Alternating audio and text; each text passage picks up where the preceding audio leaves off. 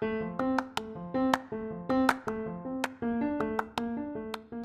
day, everyone. You're listening to Carpe Diem Talks. I'm Mehak Mukati, and today we'll be talking about epiphanies.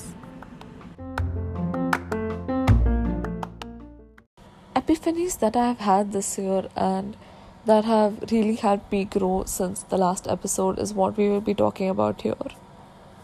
And going on with it, talking about hope, a chance, in a very poetic language, this would mean visualizing or predicting the path that you're probably on or building for yourself to reach the aim that you seek.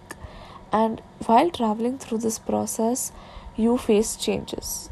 Changes that maybe you do not see coming, that you do not expect.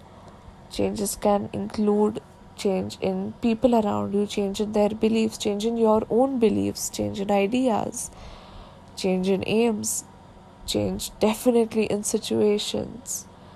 And all of these changes result into obstacles. And during these obstacles, we realize we shouldn't have expected something in the first place. And at those moments, we tend to mix up believing and expecting. When you believe in something, you are driven. You put in your 100% you make sure that you're going to achieve that. But when you expect something it usually involves something that is not in your control. This creates a void that comes with pain that comes with disappointment. And all of us have felt this before. And that thought that you get why did you expect? It is completely right when you stop expecting it is the best thing you can do for yourself. But when you stop believing you're slowly killing everything that you have worked for which is just cruel. It's just cruel. It is like the difference between love and attachment. Complicates matters further is dealing with the consequences to the reactions to every problem every change that we go through. And while facing these consequences our first thought tends to be do i deserve this? Which in my opinion is a very messed up concept. For reasons that as humans we have no idea what kind of impact do we make. For some people we make them so much better. We're supporting because of us maybe they start believing in good things in life. But maybe the same person maybe you have hurt someone unknowingly and they did not convey it to you. And all of this comes back right? We have to like i said deal with these consequences. And when we think do i deserve this? Especially in moments of pain we think no i don't and that again leads to a very vicious circle of pain instead i have been practicing this thing where i replace the word deserve with should for example i deserve to be happy translates to i should be happy which clears a whole path of how should I be happy? I make myself happy.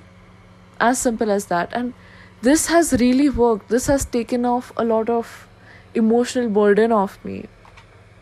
But yeah, and thinking that I should have this is very bold to assume. It is very ambitious. And sometimes it is not true. Sometimes we fail in these processes. But that is how we learn, right? And that is how we have new experiences. That is what we live for. Another very important thing that I have known this year is the value of experiences. And these experiences not just include moments of glory and moments of confidence, sometimes even overconfidence, where your head just goes, Yes, I'm ready to get hurt again, but also moments where you really think that you've messed up, where you think you've reached rock bottom because when you lose something, you learn sympathy. When you go through a disaster, you know the precautions. You know what is at stake. You start counting your blessings. You start remembering everything that you are grateful for, everything that you took for granted. And these are the exact moments that give you that extra mile that give you that extra strength for any problem that you face in the future don't get me wrong i'm not trying to romanticize the moments of sickness and brutality. But what I'm trying to say is that at the end, that maybe just maybe that overconfidence of I'm ready to get hurt again is exactly what you need.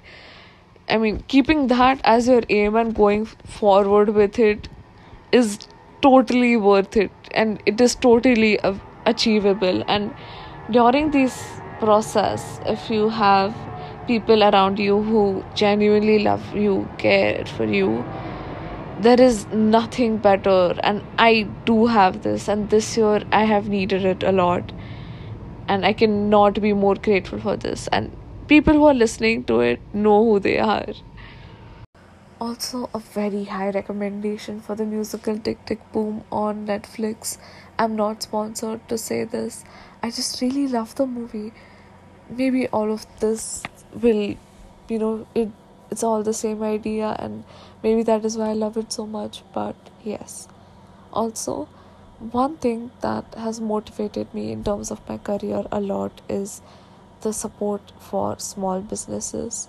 I have my own small business that I started this year.